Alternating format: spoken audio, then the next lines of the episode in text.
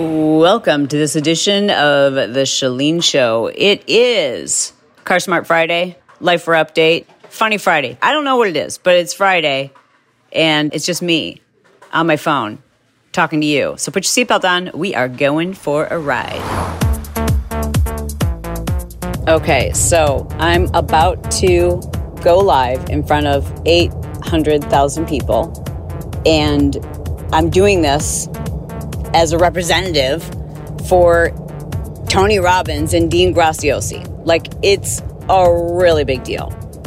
Luckily, I was told a couple of days before I flew to Arizona that my spot for the training was going to be super simple. I would just be sitting in a chair and either Dean or Tony would interview me for about 25 minutes, 20 minutes. Easy. Oh my gosh. Like what could be more fun? No slides to prepare. I'm super excited. Who doesn't love talking about themselves?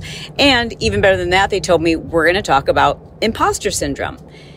Perfect. I love it because I have very very opinionated beliefs about imposter syndrome and I have my own experiences around imposter syndrome and I am excited about this topic. Let's go. I couldn't be more excited. Normally when I have to present in front of a large crowd, I don't sleep well the night before. I go through my presentation over and over and over again. I prepare my slides. I prepare my stories. You know, it's a lot of mental gymnastics. But this is going to be easy. I'm just going to sit there and be interviewed. Well, Nope. About 30 minutes before I was to leave to go to the venue, I get a text message from Dean that says, Hey, I'm sure you're good with this, but just want to make sure you're going to be solo. It'll just be you. And we'd like for you to speak for about, you know, 20 minutes, 25 minutes on the importance of like finding your niche, like really knowing that one thing that you should be focused on. I'm like, okay. Luckily, that doesn't really throw me. In fact, I'm kind of glad it happened that way because normally I would over prepare. But I know this like the back of my hand. It's what I teach.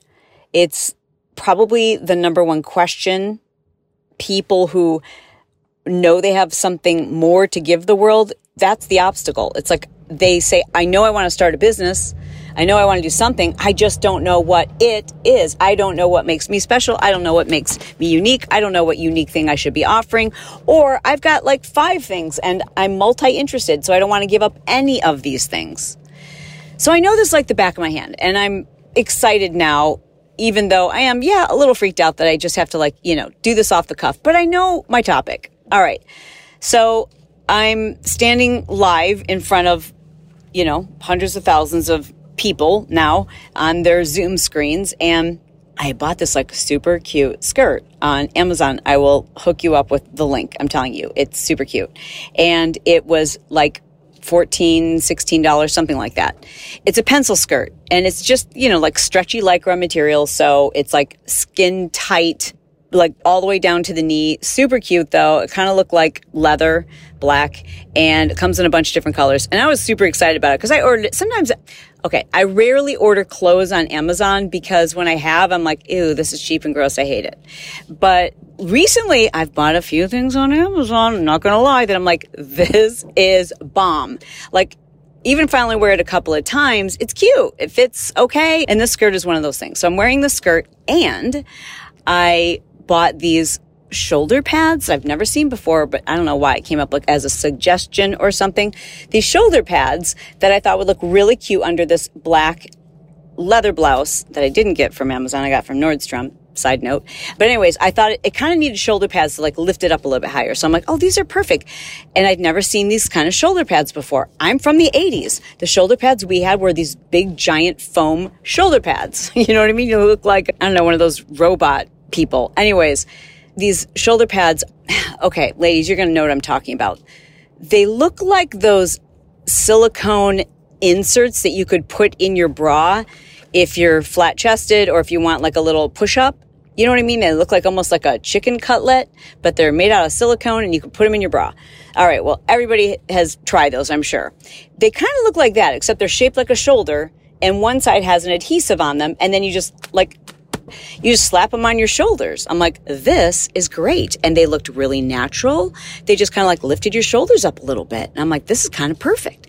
So let it be a lesson, ladies, that you never want to do something like that for the first time in a situation where you can't afford to make a mistake. You know what I'm saying?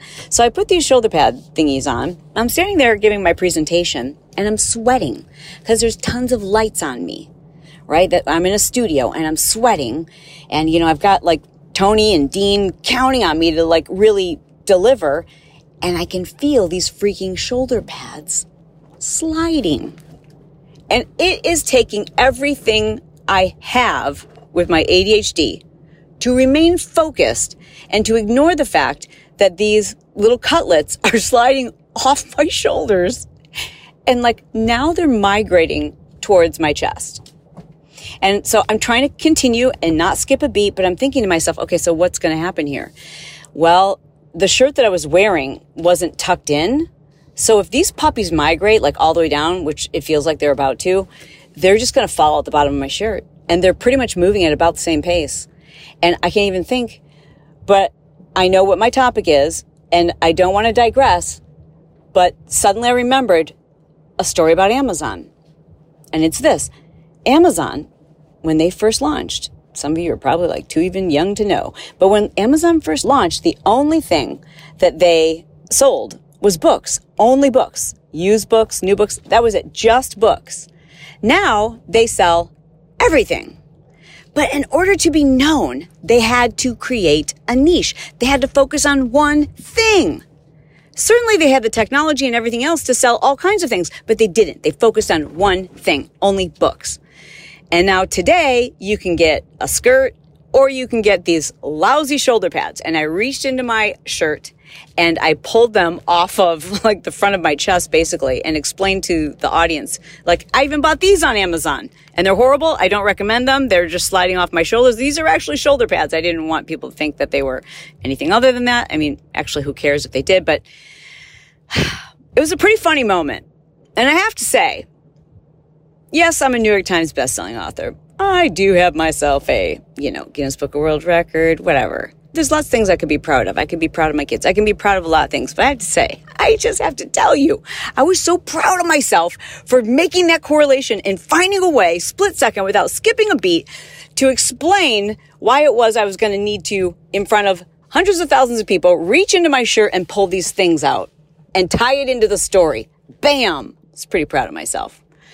Anyways, it's crazy how many people struggle. They just are afraid to pick the wrong thing.